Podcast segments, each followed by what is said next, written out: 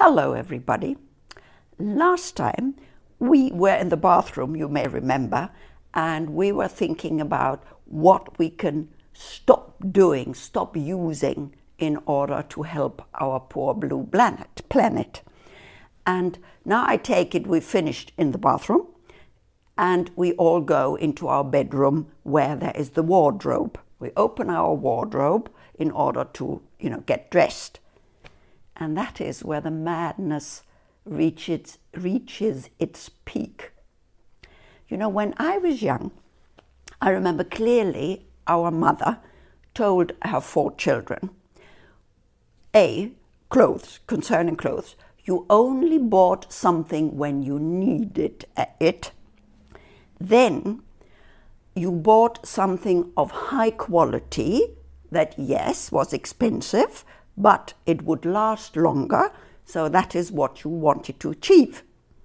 Which is, of course, the total opposite of today, which is why the term came up fast fashion. These days, people buy t shirts for five or ten euros, dollars, whatnot, and they're not supposed to last long because four weeks later, apparently, they need a new thing. And since Corona, uh, this has augmented very much because it seems people sit in front of their computer buying endlessly. Now, A, you can easily imagine, I'm sure, what that means to our environment.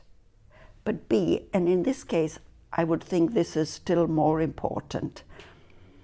Fast fashion, cheap fast fashion, only works because we are exploiting some people in faraway countries, both men and women. For the material to be made, it's mostly men. For the clothes to be sewed, it's mostly women. But both sexes here are exploited, and there is no other word for it. They work very long hours they're very badly paid. When they're ill, yes, they can stay at home, but they're not being paid. And when there's no work in the factories, they're being sent home without being paid. Now, obviously, we shouldn't su- support this, should we? Then the things are shipped half around the world to reach our market with these ships polluting our oceans in a terrible way. Now, you will probably tell me that you are aware of this. I'm, I'm, I'm, aware that I'm not telling you anything new. I just want you to think about it and, more than that, act accordingly.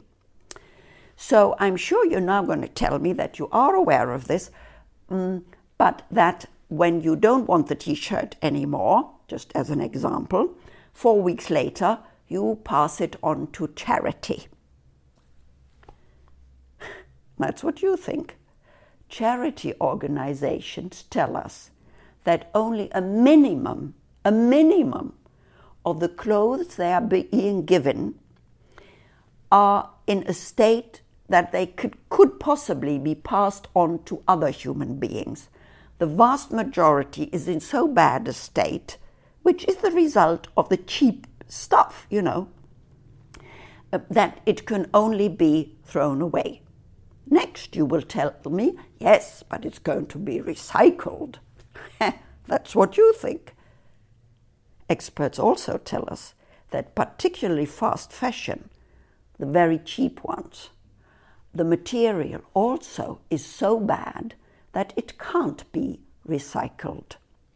So we, I think we should have to go back to some origin. Next, also, you know, one of my brothers um, is in economy and very knowledgeable.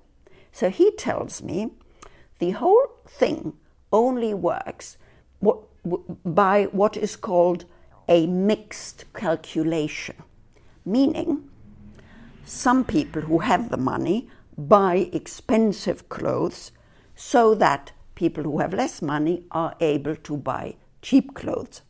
Sounds good.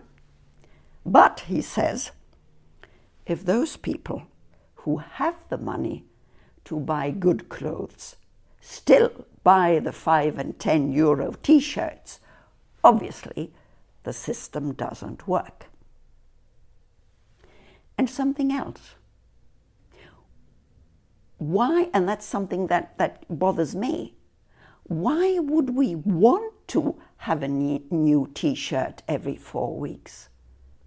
Why is appearance so much more important than being? Being a nice person, helpful, kind, sympathetic, intelligent, thoughtful. And only in second case, it's important what you look like. At least that's what it should be. And you know, when you're still in the procreating age, you know, youth is attractive at, on its own. Without youth doesn't need a new t-shirt every four weeks. It's attractive on its own. And once you're, once you're past the procreation, procreating age, it doesn't matter anymore. I don't have to make believe I'm, I'm still 20 and, you know, and the rest. So let's try and be more rather than appear to be something. Let me tell you one last anecdote. The very first job I ever had was in the fashion industry. Yeah. I was never very happy there because I didn't, even then, I didn't understand, although then fashion wasn't fast. But as I have already explained, you had a completely different view to, towards it. And yet, of course, it was about appearance.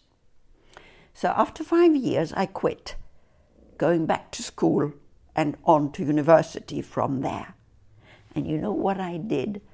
The last day when I came home from the place I worked in, on the last day I worked there, I took my. it was called beauty case. I mean, the word alone, the word alone, isn't it embarrassing? You know, every woman had a beauty case. It was, I'm sure you know what it is. You must have seen Doris Day or Audrey Hepburn, you know, those, those, um, the beauties of those days with their beauty cases, you know. Uh, very embarrassing. And a more embarrassing words, they were also called vanity cases. Ah, that's exposing the problem, isn't it? It was about vanity, not just about beauty.